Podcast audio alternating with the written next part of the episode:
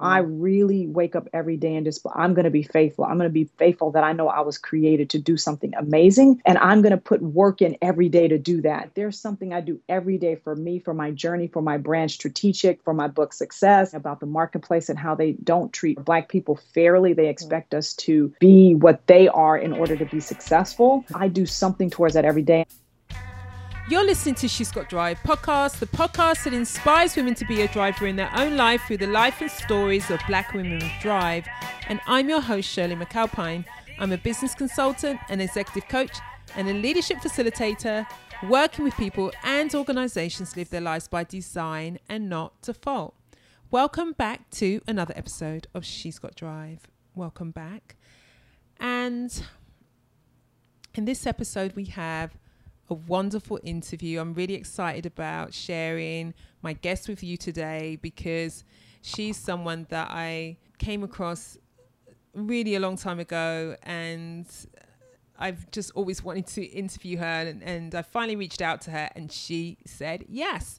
And so I'm excited about that. So we were able to sit down together at the beginning of last week, or was it two weeks ago?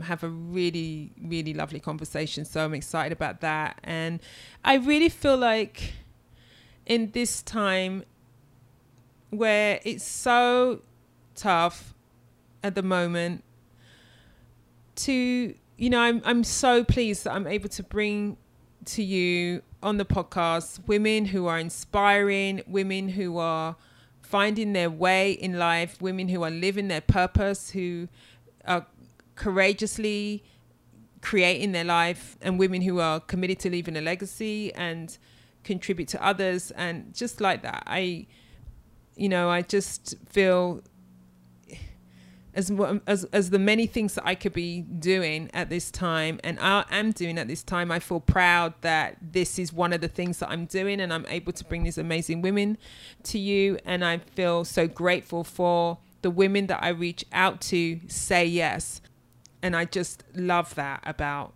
them all. So beyond that, and before we come back to Michelle, I really have no words this week. I I was trying to think of what I wanted to share about this week. I just don't have any words. I you know the protests are continuing. The movement is mounting and and whilst I get clarity about what I'm doing and how I can contribute in this moment, there's also lots of like realizations and pain and as well. So I wanted to read to you and share with you where I one of the places that I go when I need to lean somewhere so I can get help to myself. You know, you know I am a staunch supporter of Dr. Maya Angelou, who I discovered when I think I was 17 or 18 years old. That was a long time ago. If you're trying to do the math, it was a very long time ago. So, and I go back to her often as my guide and when I need to feel empowered as well. And so I wanted to read out And Still I Rise. And it, it was the title of last week's episode that I reposted because it's the poem that Dr. Nicola Rollock goes to herself when she needs to regroup and resource herself. And so I wanted to read it out loud. You may write me down in history with your bitter, twisted lies. You may trod me in the very dirt, but still, like dust, I'll rise. Does my sassiness upset you? Why are you beset with gloom? Cause I walk like I got oil wells pumping in my living room. Just like moons and like suns, with the certainty of tides, just like hopes springing high, still I'll rise. Did you want to see me broken, bowed head and lowered eyes, shoulders falling down like teardrops, weakened by my soulful cries? Does my haughtiness offend you? Don't you take it awful hard, cause I laugh.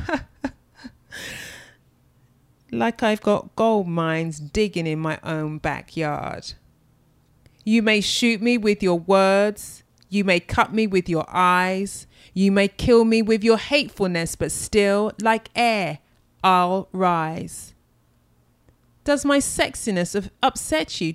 Does it come as a surprise that I dance like I got diamonds at the meeting of my thighs? Out of the huts of history's shame, I rise. Up from a past that's rooted in pain, I rise. I'm a black ocean, leaping and wide, welling and swelling, I bear in the tide. Living, leaving behind nights of terror and fear, I rise. Into a daybreak that's wondrously clear, I rise. Bringing the gifts that my ancestors gave.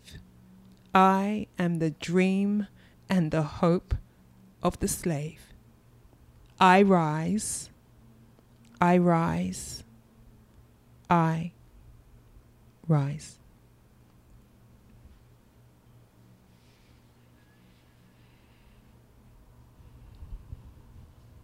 So, Michelle.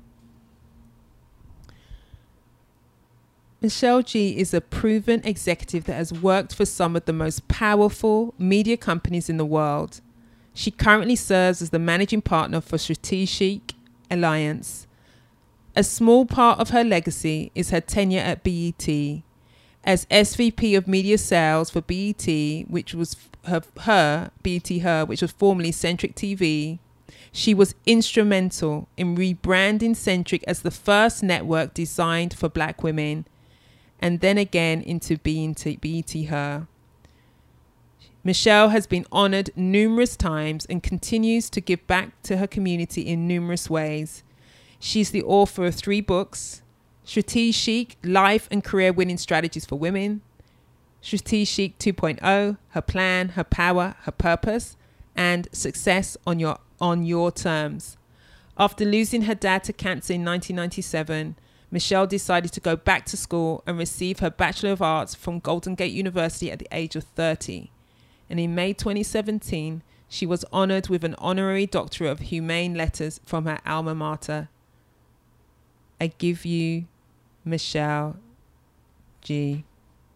Michelle, thank you so much for being willing to be a guest on She's Got Drive. Thank you for having me. It's an, it's an honor. And I'm, I'm hope I'm on here because I'm a woman who has drive. Oh, oh, totally. Listen, absolutely. And when you we start to ex- talk about what you've done and what you've accomplished, you're clearly a woman with drive. The exploration is what is that drive and what motivates mm-hmm. that drive and how did you develop it? You know, I'm always interested in mm-hmm. our backgrounds and our family backgrounds and the messages that we got when we were in our early years as well that feeds that drive as well as the, the various experiences that we have. So I'm excited for us to kind of get started on, on you sharing. Let's start then with which you sharing with our listeners what is it that you do now and then share a bit about what you've done before and then let's take it from there. I have been blessed uh, at this moment in time to actually not do anything and there hasn't really been since I've been 12 years old to have this moment and in that you know, doing nothing time. I'm saying it's nothing, but I'm not tied to any specific thing. Mm-hmm. So I have been able to um, think and not be in isolation, but in seclusion. And the difference is isolation is what you're forced into because of how you feel, and you you know it's not a good place. But seclusion mm-hmm. is a place that you can self invoke, that you can allow God to be present, that you can think and and and figure out what's next. And so that's what I'm doing. And there are so many things on my chalkboard uh, that I'm working on that the world will see that I'm really excited about. And I think everybody who's going through this moment should understand that this is so bad, but it's also such a blessing. Right. And that we know that God has the final say. So I, am really thinking I'm writing my fourth book. I started my chalkboard transformation. Mm-hmm. I've had some amazing conversations with some amazing companies about Black women and about our power and our ability to come in and change organizations. So it's been all good. And you'll see some things coming out from me shortly hereafter. That's exciting. Were you going to take this pause anyway, or is this seizing the opportunity of the pause? You, you know, you're such a good question. I had prayed for this pause, you know, and I had put it into the universe. And we know that words have so much power mm-hmm. and i'd say man i really want an opportunity to do this i really need some time i really and so this opportunity came about and i welcomed it to think about, you know, what do I want to do with my business? How do I want to help others? How do I want to be more creative? Mm-hmm. Um, you know, let me stand as an entrepreneur for at least five minutes, right? right? So I believe that I put it into the universe and I asked for it and I prayed for, you know, God to make it happen in a way that I could still sustain myself, feel good about myself, help my friends and family, and still take care of my family um, financially. And that's exactly what God has done. So I'm I'm so grateful that's for this moment. You know, in terms of what there was to do, if you like, yeah. in that time, were you clear in the beginning? You know, as that break yeah. arrived, or was it that you sitting with it and sensing into it, and then and then seeing what emerged as what needs your attention? You know, and so I'll just reframe that question. Like there are things that happen in life that you know you know we have to pivot and whether that yeah. is a self-inflicted pivot or whether that is a pivot that we weren't aware of it doesn't really matter the pivot is the pivot and you have to be prepared and not walk in fear right mm-hmm. because as soon as something happens or even if you wanted to do it you know fear has this thing that it just wants to invade your personal space exactly. and so i i have a mantra that you know fear can't live where faith resides so mm. I really wake up every day and just, I'm going to be faithful. I'm going to be faithful that I know I was created to do something amazing. And I'm going to put work in every day to do that. So, like, there's something I do every day for me, for my journey, for my brand strategic, for my book success, right. for the next book that I'm writing about the marketplace and how they don't treat, you know, Black women or Black people fairly. They mm. expect mm. us to you know, be what they are in order to be successful. Mm-hmm. So I do something towards that every day. And I just enrolled into this amazing um, class at Cornell. It's a diversity and inclusion class. Mm-hmm. And I don't want to be a diversity and inclusion, you know, executive mm-hmm. per se. I mean, if that came along, I would I would look at it, but that's not why I took it. I wanted to be able to back up my notion, my experience with academia, yes. because then it's undeniable, right? right? A lot of times we have to prove ourselves not through the experiences we've been through, but because of the credentials we carry, which right. is unfortunate. But look, if you don't play, then you can't win. Exactly. And until you're there, you can't change the rules. So I got to get into to the room first before that I can say, you know, that's ridiculous, right? You that's know, so, right. That's yeah. Right. So I um yeah. So it doesn't really matter. The pivot is the pivot, and be prepared and do something every day once you're in it. Yeah. You know what you've just said really speaks to one of the key notions to success in any space that you're in is to understand what yeah. the rules of the game are. Because Yo, when you don't yeah. understand the rules of the game and some of what as black women we miss out on or some of the things that I'm working with my clients when it is do you understand the rules of the game of the system that you're in? And let's figure yeah. out, let's look at that. And then once you're clear about that, then it's like now the question is, do you want to play that game? And if you want to play that game, then, then let's play. you know, then what yep. do you, what is the what do you, how do you do that? How do you do that? Exactly. Yeah. Exactly. What was what's been the work that you were you were doing before this moment? You know, how have you got to this this yeah. place of the place of of the pause for you? You know, most people know if they yeah. Googled me or heard my sure. story. Um, you know, I'm a little girl from Oakland, California, and I grew up there and uh, I started working in my dad's, I didn't write this, but I started working in my dad's restaurant when I was 12 years old. And it was like a little community spot. And what that taught me was one, a customer service, which is critically important if you want to be successful because you have to know how to read a situation, give to people. And if you can please your customer for any business, then you can be successful. Uh, but it also taught me the sense of community because so many people would gather at my father's place because it was a safe haven. It was a place that you could express and be yourself. And he had so many different politicians and rappers mm. and community. Like it was just, it was like a really amazing family of people in the city of uh-huh. Oakland.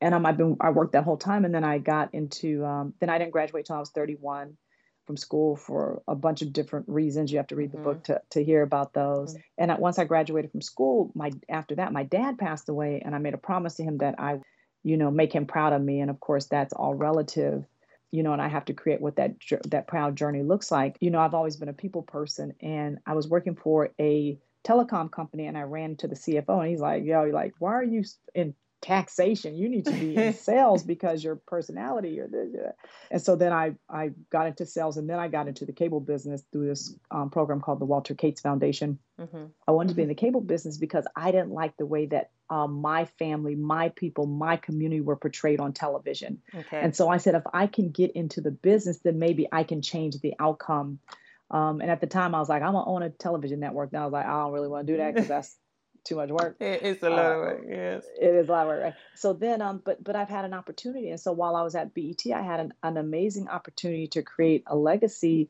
for myself and for Black women by um, being the architect of BET Her. So I um, had the notion we could change Centric TV, which really didn't have an identity or a brand affiliation in a really fragmented television marketplace because now there are 200 plus channels that you could choose from. Right. And Centric was just kind of like, uh, you know, it's just wavering. And so created BET Her uh, for Black men and uh, Black women. I'm really proud of that contribution that I made onto this community. And then I said, you know, to round out that experience, I went over to the Endeavor family, which owned William Morris Agency mm-hmm. and they own Fashion Week and they produce all these amazing events that I worked for the agency that sat within that. So now I have a full experience. So now when I go to clients, I know how to create the content, how to monetize the content, mm-hmm. but I also know how to serve that up to clients because now I work for a creative agency. So it really rounded out my experience as an executive and hence now I'm sitting here and you know building and plotting in my little cave, my yes. little office up here about what's next. It's so powerful to know that you've left something that is so long lasting that that people are benefiting from every single day and that is is needed because we don't have enough things that, uh, that are really focused on us in the broad in broad media. It's just still we still are starved yeah. of representation yeah. and real thought about what we need and who we need to see. Yeah, for sure. Yeah. So help me understand then if you, you mentioned about these early days with, and you're working in your dad's restaurant, what were yeah. some of those key messages around success that you grew up with from maybe from your parents or from teachers yeah. that that have stayed with you that you think that has facilitated where you where you are? You know what to me uh, i mean i think the biggest learning you know because like my mom was this amazing organizer. I think i got the best of both worlds. My mom like, like was this bookkeeper she was like this numbers person. I'm really strong at math yeah. and numbers. Um, and my dad was this free spirit salesperson so you know like the combination of the two i think is what i possess. But what i learned and why i wrote this third book success on your terms is that no one gets to determine what success looks like for you. Mm-hmm. um, and if you google the word success almost 3 million versions of that word like it's right. it's, it's so relative. And so my dad wasn't financially rich but he was a success because he was happy because he changed people's lives. So he wrote his own script. And so what i tell anybody who hears that do not allow the world in this time that we live in with social media and the pressures of being fly and cool and mm-hmm. this and that and connected like none of that matters if you're not setting the goals that you want for your life at that given time right. and then achieving those and that's a success the last thing i'll say about it is i had this notion that success was when i reached a certain title mm-hmm. or position but now I'm learning to actually celebrate each and every success. So my son and daughter both graduated on the honor roll, right? That yes. is a success to me because I'm a working mom and I'm doing and I'm busy and my husband's busy. He works for Bank of America and he's in the military. He's um a JAG officer. So we're both really wow. busy, but our kids are dope. Like they're amazing. Mm. You know, and they, you know, they both just wrote emails to their school about what are we doing about what's happening to black men and black people in our community like what are what is our school doing how are we making sure our students are safe and educated mm-hmm. like i love that so like I may not have a job right now, but yo, I'm such a success. Yeah. Like I'm so amazing. I'm yeah. so shining in God's vision for my life.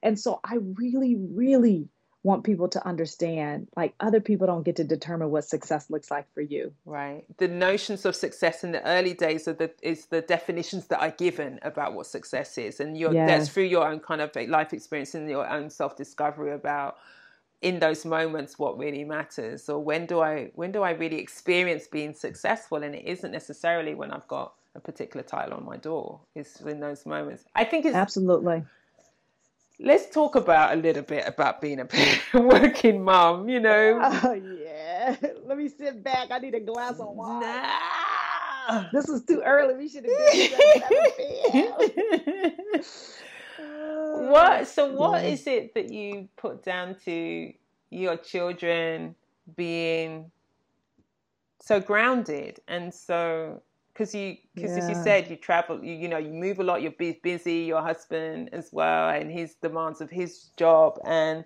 and his work and when you say in the military i wasn't clear is he like is that a volunteer role is that a no, yeah. So he's in the Army Reserves, and he's an attorney. He's an okay. attorney for the Army, so it's okay. considered a JAG officer, but he's in the reserves, so he's a major lieutenant. I don't know one of those. The, okay, so yeah. big demands on both from both you and your work, and yeah. So, what is it that, in terms of how you've how you've mothered and how you parent, that you think has has yeah. got you to where you are with your children so far? You know whenever i'm talking to to moms and it is it is the number one question is like how do you do it all? And the first thing i say is i don't do it all. I don't do it all and i don't do it all by myself and i don't do it all right. Um, but what i do do is i don't feel guilty. And i know that i can't be everywhere. So what we do is we communicate. It's like listen mom wants to do this and these are the sacrifices that will be made by all of us and is everyone good? And if then once everyone self agrees, right? Mm-hmm. Raises their hand and says, you know, mom, I want you to do that. I think that that's a great. Then they feel better about the sacrifices made along the journey. Right. A lot of times we don't even communicate. We don't want to communicate because we feel guilty that if we do that, our kids are losing something. But what they, what moms and families don't realize is that when you communicate that a lot of times they're on board they just want to be part of the process that you're going right. through to reach what you're trying to get. And it's been a really effective tool. So before i wrote the book i said listen i'm probably going to be gone four days a week or five days a week because i'm going to be speaking i'm doing this. They're like yo and then you know and i was like listen but i'll be at every event. So mm-hmm. i contact their schools ahead of time like september 1 i was like hey there.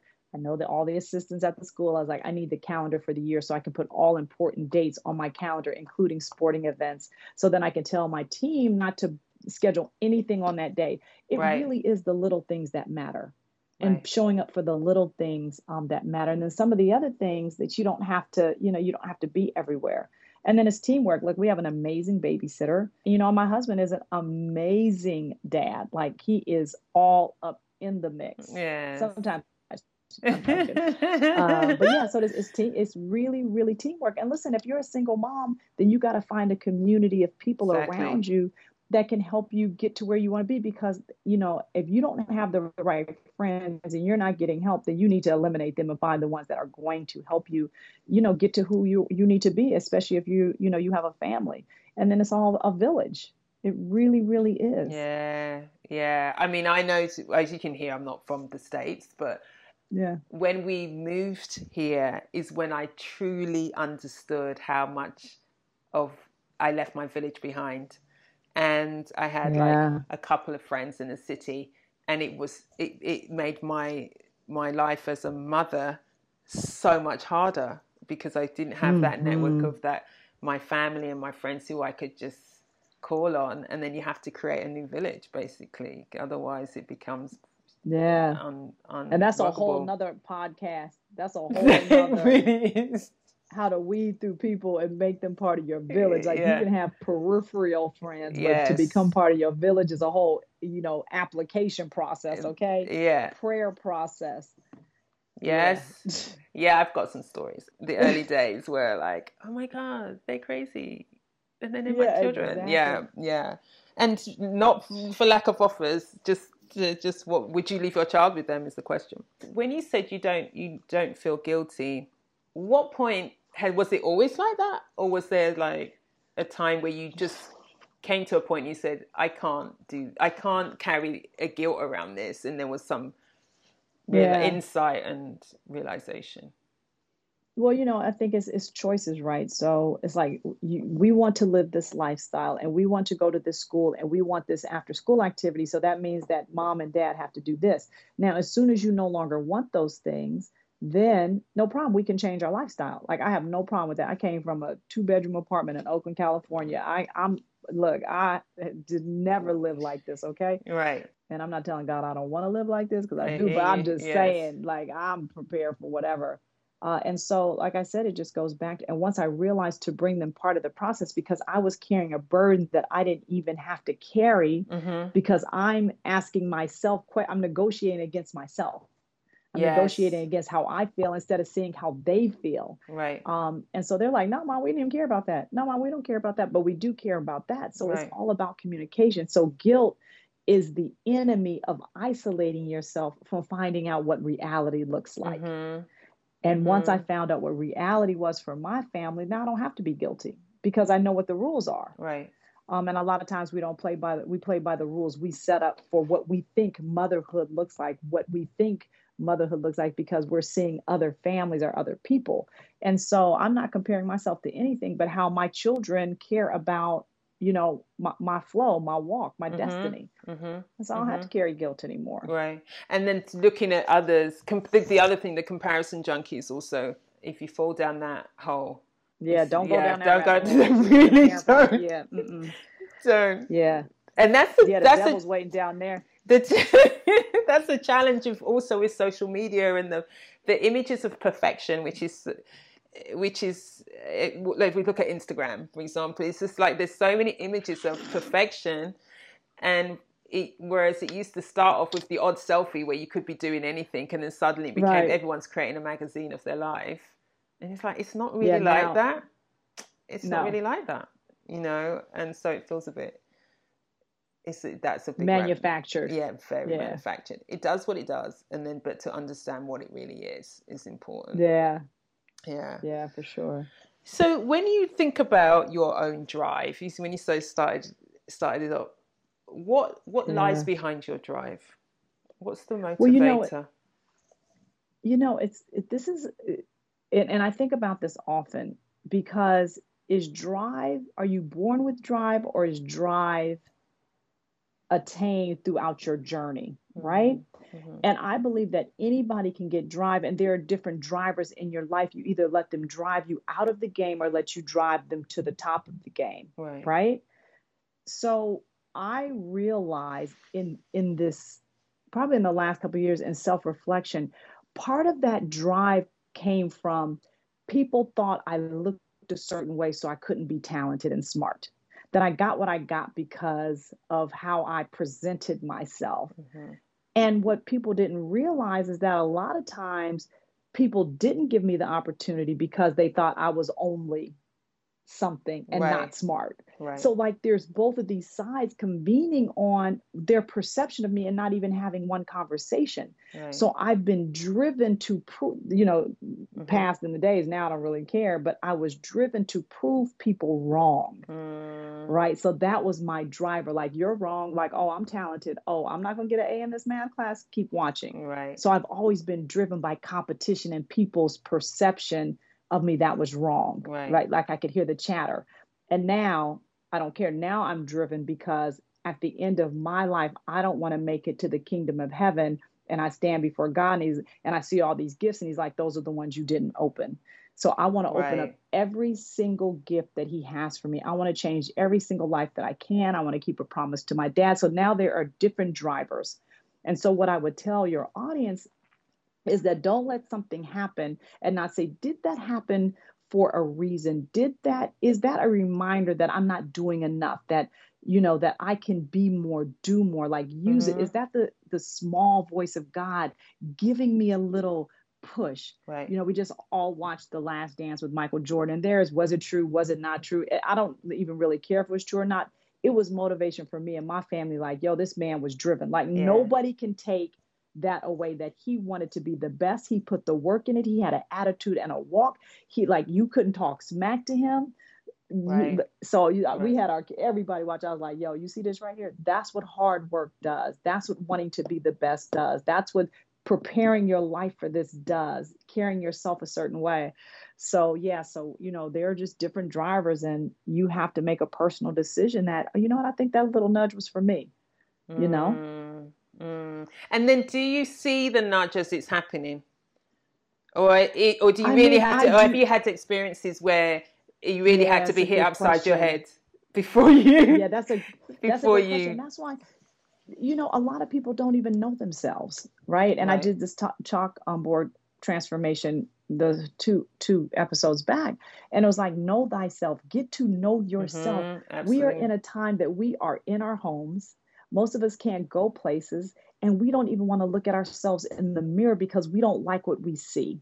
And I'm not talking from a physical manifestation. I'm talking about if you really look at yourself, do you like what you see? And I can say this explicitly because I was one of those people. I didn't Right. like what I saw. I didn't like, I wasn't working out enough. I wasn't praying enough. I was like the three minute prayer warrior. I stop in the morning, run out the house, like, ah, this is not my life. This is not my honor to God. This is not right. So I didn't like myself. So, first of all, you got to know thyself Mhm. in order to know what triggers you have, in order to know when God is speaking to you, in order Right. to know what people are around you that are good for you and not. So you have to take this moment in time. If nothing else, like you don't think that like my God is power enough to end all of this. There is a reason he's not, Mhm. right? Mhm. So use this opportunity to really, really dig in. And once you know yourself, then you know, oh, that little ding, oh, that was to drive me. Oh, that was to give me a reminder I'm not doing enough. I'm not saying enough. I'm not walking in my destiny. Because then you'll know. Because it's not an easy part. Like I can't, it's not easy. I'm 50, No. I'll be 54. I, I like it took time in order for me to know that. But now that I know that, I'm telling all my sisters, young and old, take the time to know when it's time for that drive. Yeah, to listen. I think you have. To, I think the thing about slowing down is allowing you to listen. If you don't fill up the time with just stuff, you know, it's like Oh yeah, don't there's lots do of that? distractions that are possible when you're at home. But like if you're allowing yourself to really, really ask the question and, and then answer those questions for yourself. Yeah. Yeah. Well, I'll tell you this: when um when I decided to write my book, and I was really busy, and I was on planes all the time. I was at BET, and I was heading up sales for BET Her, and I had a team across the nation, and I was like really, really busy, right? And I took an hour back a day from social media, like because I like to look at the blogs Mm. and see what's going on. It was like my little, it was like you know, like we convince ourselves that's the re- a reward for a hard work day. Right. and and what I found out is once I wrote my first book, wow, that was such a much better reward than following someone else's life that I didn't even really like, honor, or respect. And so now I wrote this book, and people are following me, right? It Like, is it's- so it's true. Yeah. It yeah. So I, I took an hour back from all that foolishness, and I wrote my first book in six months.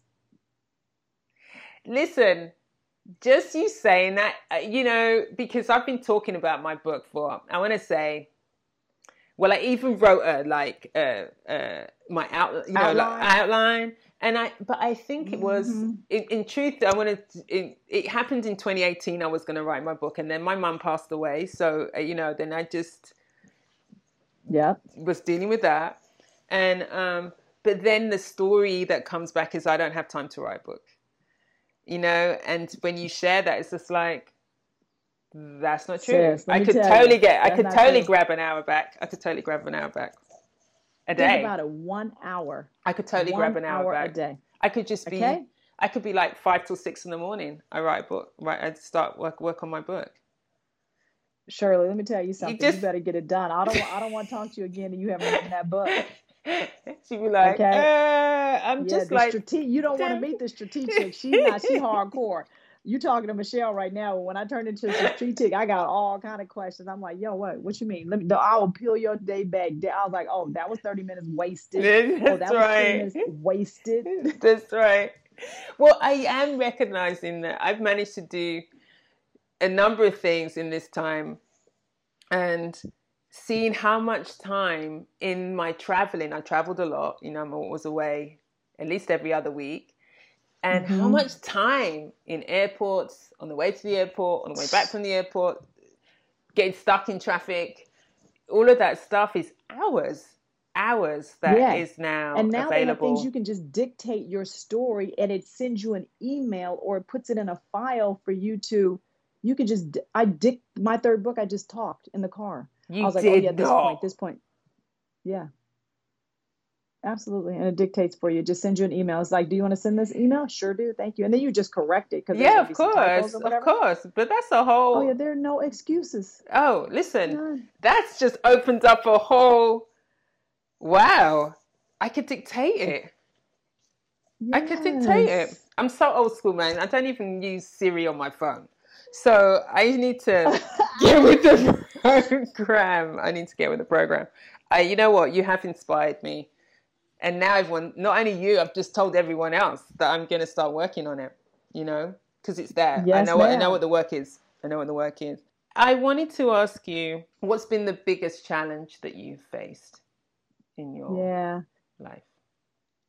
And I just, I just realized this, and you know, it's just, it's, it's like it's humbling to know that like God is not done. You know, even all the things you've accomplished and all the honors. And so my biggest challenge is that people would hire me because I'm different, because I'm a unicorn, because of my experience, because I'm the only black woman or one of the few black women who actually understands television sales and the math mm-hmm. and monetization behind it, mm-hmm. you know, because of my Rolodex. And then as soon as you get in the company, they're like, oh, that you're amazing and you're so different. And we hired you because you're one of the highest ranking black women. Now go understand the culture and fit in. Yes. Okay, so then that means what I have to do is I have to leave all of my blackness, all of my unique experience mm-hmm. someplace because you want me to fit into a culture just like everyone else when there's right. really no one else here like me. Right. Which is the most and people don't even realize they're doing it. Yeah. And so my fourth book is about this entire notion of that mm-hmm. um, and how it just diminishes your ability to get the most out of an employee and then they become unengaged. Yep and then they be, they're not then they're not as valuable as they could be. Right. And so i so i'm not going to just talk about that but i have ideas about how to change that. Right. How to bring people like me into an organization and allow me to thrive to build your profitability up in in which you had me to do. So i'm i'm really excited about it because it's a really big question and i hear it all the time because as soon as i get in a company all of the black employees, all the women are like, "Oh my God, help me!" Yeah, right. Yeah. Because they'll come whisper to me, and it shouldn't be a whisper; it should be a demand on the marketplace. Stop it! Right. Stop doing that. Don't hire me and ask me to be different. That's just ridiculous. Right. So you stop doing the same thing and expect a new result. This is exactly one of the things that I deal with when I'm coaching senior women of color because it then drives them so crazy because crazy. every day they're trying to be bring their best self to work to do the work that they were engaged to do and then they're getting yep. the feedback that can you not be so fill in the blank yep. and they're like yep. but that's me and i don't know how to be something else and when i'm trying to be something else i'm not being true, then I'm focused on that, then I'm not focused on. And can you not show up so large? Or can you just take it down a notch? That feedback like that, which is insane because, as you said, that's what got them in the door in the first place. And then it's yeah. becomes this battle. And then by the time, sometimes by the time that I'm working with them, the confidence has started to wane. And they begin to say, I don't even know who I am anymore.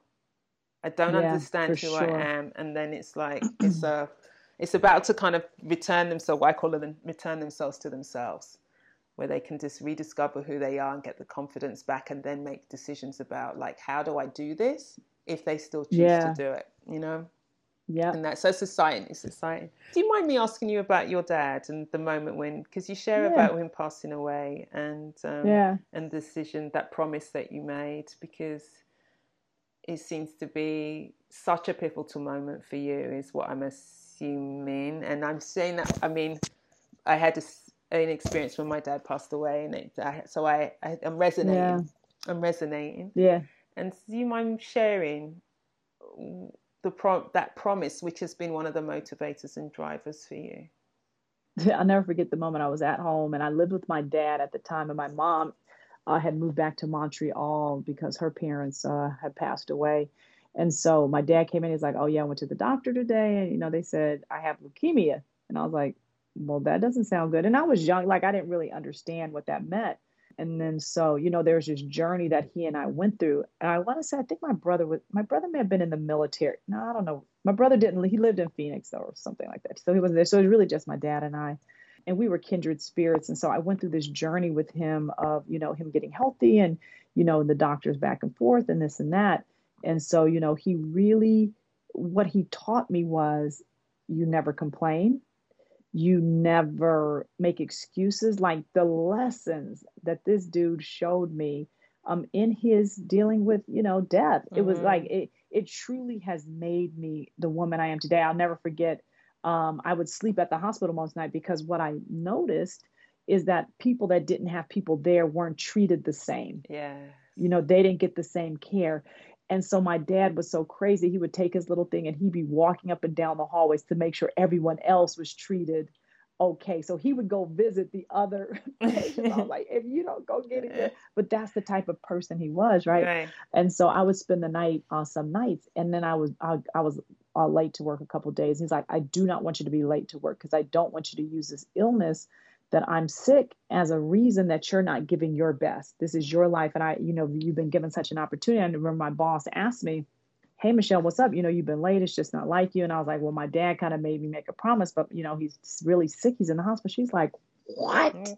she's like of course. I was like he doesn't even want me like he wants me here at work doing my best giving my best. So because of those lessons mm. Shirley that he taught me on his four year journey and at the very end he couldn't even talk. He, you know he was just laying there and i was just like you know what? You've taught me so much. I'm going to take your commitment to community, your commitment to other people, your like self a selfless acts of giving to a community that is oftentimes overlooked. Like I'm gonna put that on steroids and I'm right. gonna make sure that I continue your legacy. And I believe he's super proud of yeah. what I have not accomplished for myself, but accomplished for my community. Mm. You know, I still give back to the East Oakland Youth Development Center a scholarship in his name every year for those people that have an entrepreneurial spirit. I give to the men, like I just give. I give clothes. I give this. You know, we have yeah. like you know, I I because I'm so blessed, and to whom much is given, much is required, and I own that. So he's really proud of what I've been able to accomplish. And yo, sis, I'm not done yet. Uh, okay. When you were sharing, I really could see like every act is he's present in every act.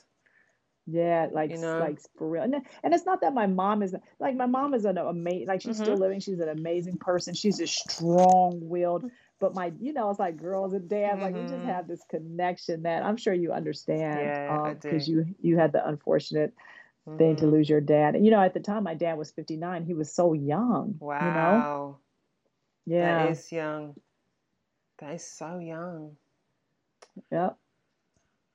Yeah, it's and it's like it's a huge loss. It's a huge loss as well. Is was that? Would you say that was one of your most courageous moments that period, or is there some other time where you would say that I, some other time that was more courageous for you? For you, I think it took courage to after he passed, and you know, in his passing, you think, "Oh my gosh, this is the worst thing that's ever happened." Mm-hmm.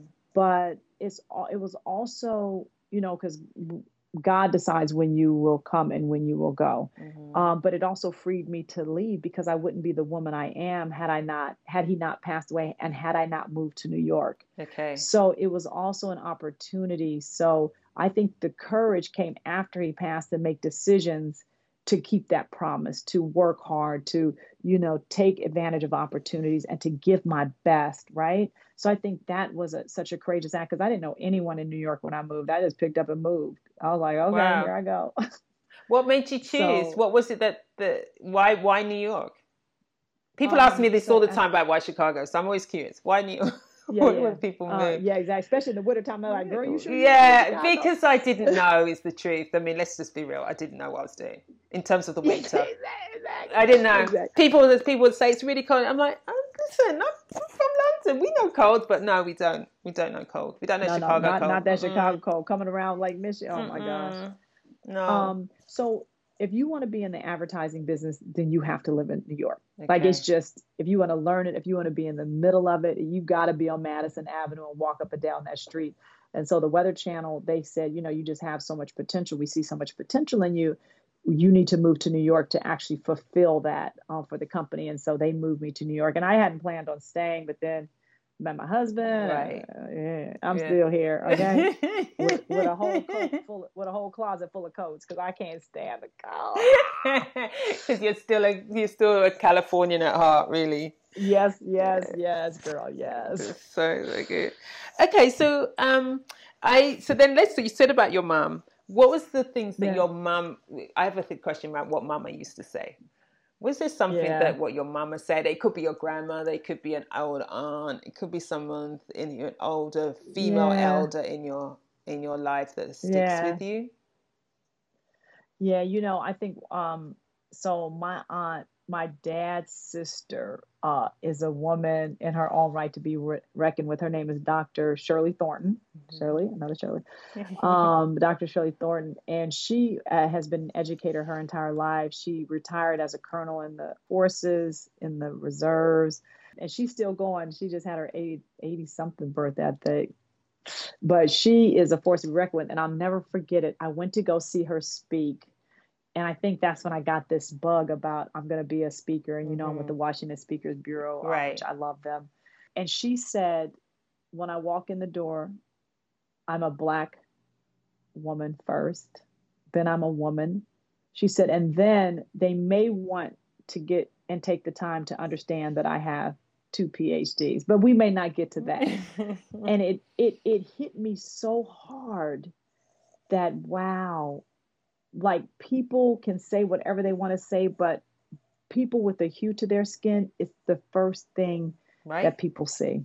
Right, and there are certain judgments that take place because of experiences you've had so you don't even take the time to get to know somebody right, and it's this whole notion of unconscious bias.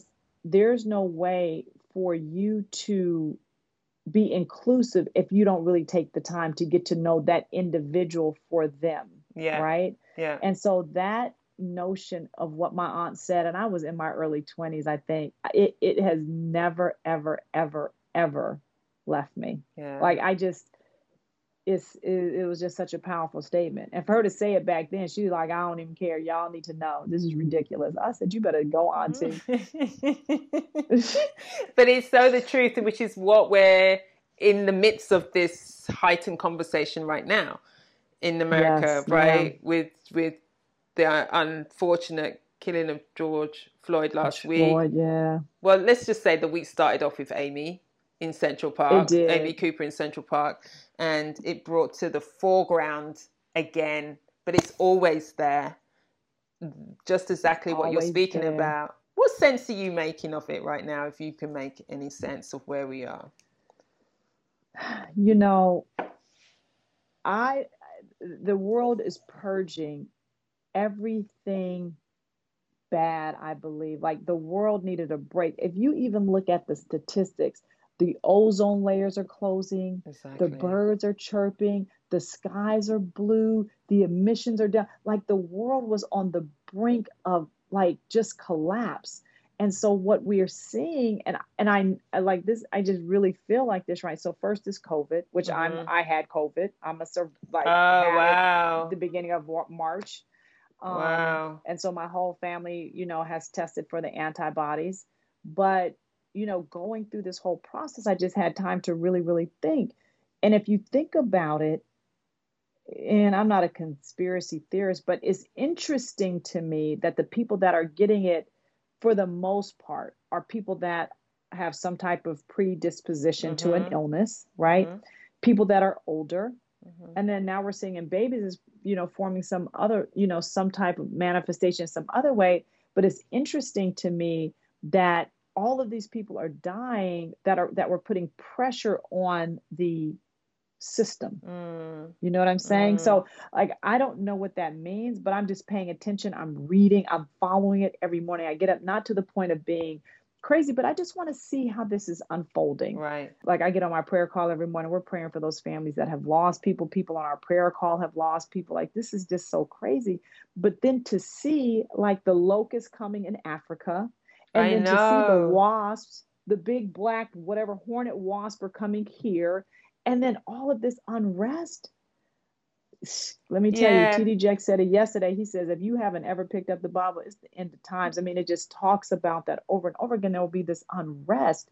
And then you see that it's we're just like burning things down. I mean, it's really, it's really sad and it's really crazy.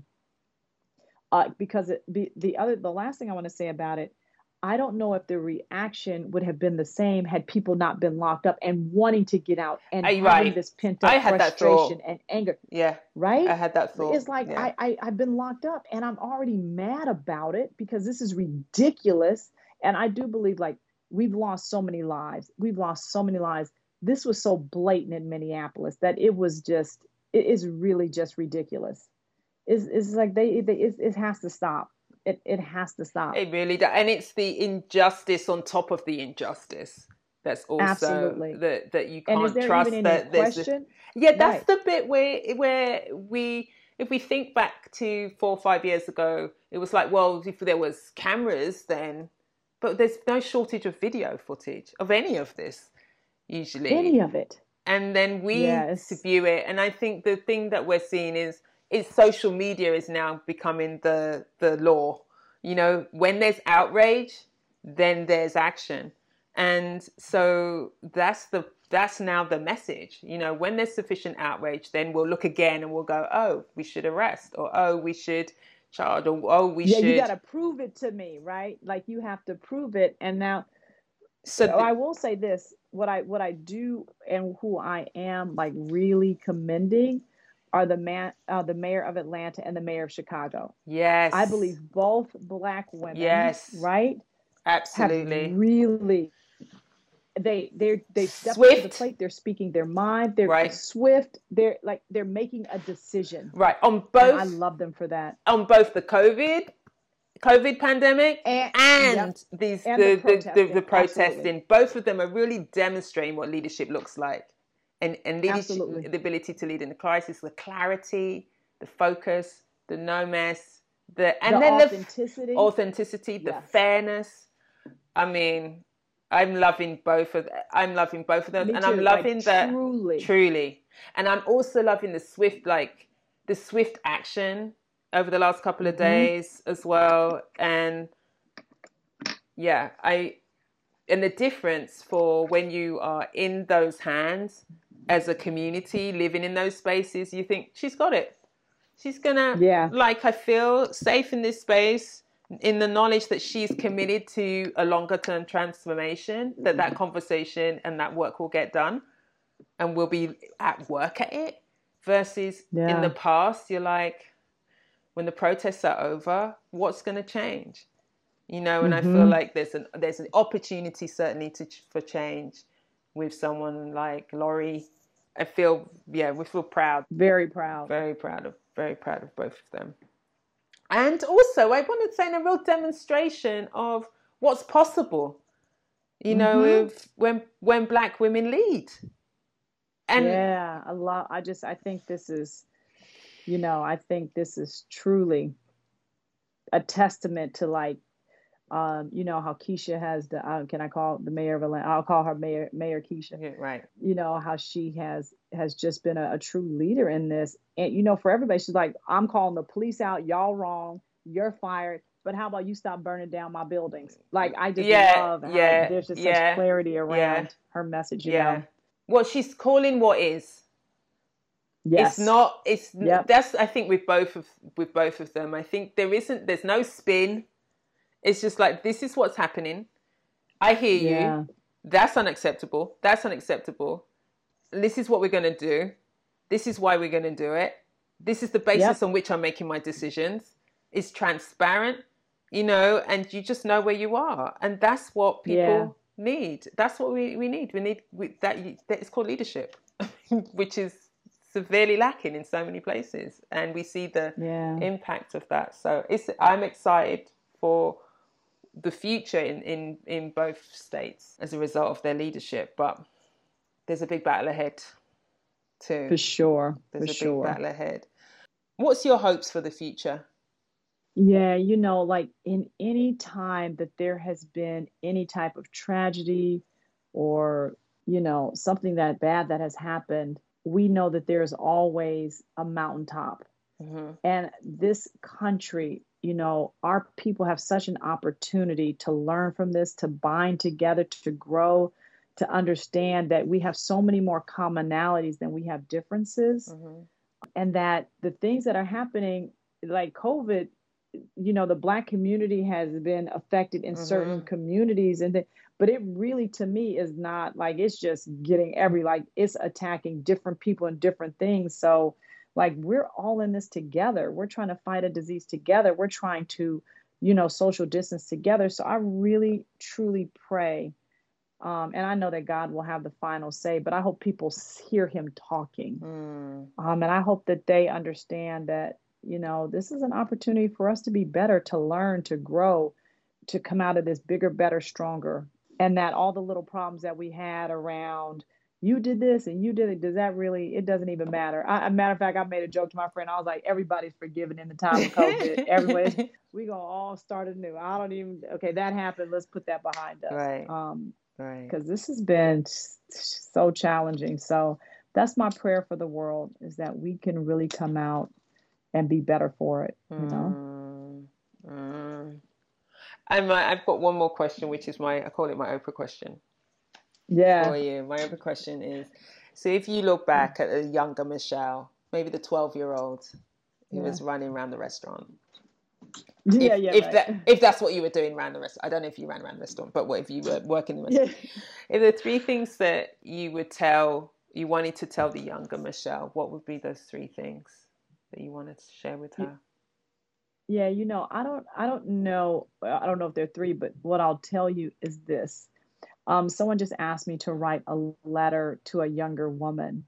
And the letter went something like this. And I didn't know you were going to ask me this question, but the letter went something like this is that I was, uh, you know, I was in a black car service uh, with tinted windows with my name in the front because I was headed to the BET Awards and I was dressed up and I was excited. And I pulled up and they called my name. They're like, oh, it's Michelle Thornton G here. And they're like, oh, let her up. You know, I got there and they're like, "You're going to walk the carpet? And I was like, oh, yeah, I'll walk the carpet and I walked the red carpet. Um, and I saw these celebrities, and I did all this, and I, and you know, and I got to the end of the carpet, and I turned around, and I was like, man, like this is great, but like it's not the end all be all, right? And and I and it, it just it kind of hit me like a ton of bricks. It's like my life is more than this, Mm. um, and I'm more than this uh, to women, and I want more than just this moment. Like it's a great moment, Mhm. but it's not the end all be all. If that makes any type of sense, Yeah. right? Yeah. So the red carpet in my life is giving and um, teaching and being available um, and carrying myself with respect because I know people are watching, and that's my red carpet. So it doesn't have to be dressed up, and it doesn't have to be the cameras and lights and and all of this. And it was such a moment for me, like because when I got to the end, I was like, okay, that was good right but there were so many amazing moments in my life that didn't have cameras and that that Right. didn't have things shining on them so if i could tell anybody i would tell them that don't just live for moments when people are watching Mhm. and lights are shining and social media because all those things will fade and go away that you have to live your life of purpose and of destiny and giving because then what will be bestowed upon you you can't even imagine you know what what is in store for you so I, I I would tell that because we live in a society now where we're telling our whole entire life on social media and a lot of times those moments are used against us to not hire us to Mhm. not promote us to not you know want to mention us because we've done something or someone said something or we're tied to a friend like they're using this these moments as our resume Right. um, to not give us so i would say you know in the time that we live now you got to be really careful about what you honor and what you post and who your friends are and and you think that you know it's not being recorded when everything is i would say you know understand that when they when when the system can use something against you still today that's going to happen so Right. tread carefully and pay attention Right. Yes. I think the most important things aren't on camera. In fact, you know, Of in where they're really not. not. They're really not. and They that was really that's don't. my whole point about that i was like man like this was great but man i've had some great moments in my life you know like that feeling of helping a woman and you know to have a breakthrough and says sis i wrote my book because i spoke to you or mm. sis i mm. ended that relationship because right. of, like that feeling was so much greater than walking with the greatest stars in the world like that to me is my like that to me is my form of success yeah yeah the, the, the you get to to really make such a difference that it literally changes someone's life yeah, right? man. Like to me, that's yeah. my shining moment. Yeah. That's my camera. That's my light. That's, that's your red carpet. carpet. That's your that's red carpet. Right. right. That's my right. Yeah. Right. This has been such a wonderful conversation. Thank you so much. Oh, man, I'm so glad I t- took time to do this. You know, um, when the Washington Speaker when the Washington Speaker Bureau sends me a little note, then I was like, yeah, I'm gonna do that one. Yeah, thank you, thank you, because yeah, I reached so out. reached out. Yeah. I reached out. You've been on my. It's so funny because you make you know, you've been on my list, and then I finally reached out because you think, oh, should I reach out? And um, but you've been on my list for a long time, and um, I'm I'm really glad so that glad. I reached out. So thank you so much for your time and for your wisdom, and I'm looking forward to when your book comes out. I'm looking yeah. forward to when my book comes out, and yes. just you know, really like I'm really gonna do the work and explore how I get that done. Absolutely. So thank you for inspiring me today as well and inspiring our listeners as well. Yeah, and I would just want to thank you for doing the work, you know, and for trying to serve us um, women and give us information. And uh, like we should appreciate it. It should not be, it shouldn't go unthanked. So thank you for creating this platform. I hope that you've been inspired to shift gears in your own life you can see how much I love speaking to Michelle. She's so inspiring, she's so empowering. And I left with my own powerful insight about I really am going to write my book this year. I'm going to start writing my book this year, at least. I'm going to absolutely start work, working on that. I love that she is following her purpose and her passion, that she's using the space that the pandemic has provided her to write to create and plan. And um, I'm, you know, I've got my eyes, you know, watching to see what shows up for Michelle in the next few months and years. And so I'm just really, just really appreciated our conversation. I love, love, love, love, love talking to Michelle. Loved it.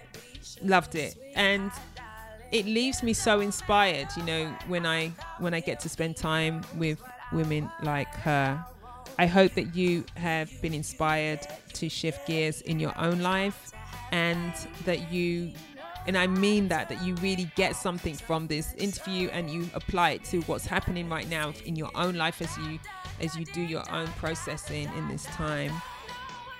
You know, I if you are loving the show, if you are enjoying the show, can you rate and review the show on iTunes? It makes a huge difference. I've seen a growth in the in the show this month and I want to keep keep it going and keep growing the show. So please rate and review the show and also share the show as well. I want to thank people who are giving shout outs for the show and my work on Instagram. I appreciate you and I see you. And it makes a huge difference to me to know that you're getting so much value from the show and that you think that other people will, women will do the same. So thank you so much for giving me some shout outs and um, I really appreciate the work. Don't forget to head over to Amazon as well.com forward slash um, she's got drive journals where you can get my gratitude journal and um, and also the beautiful notebooks as well that are there. They really are beautiful designs with inspiring words by black women um, historical black figures and um, are on there and there's more to come so there'll be more um, on its way. I'm doing some more work there. So please i think in this moment spending time being thinking about what we're grateful grateful for each and every day is a beautiful practice and the 30 days of gratitude making every day count i'm sure will be a great addition for you She's Got Drive is produced by Cassandra Voltalina. The music is by the awesome or female band Blonde. The song is called Circles. Until next time, go well and stay well.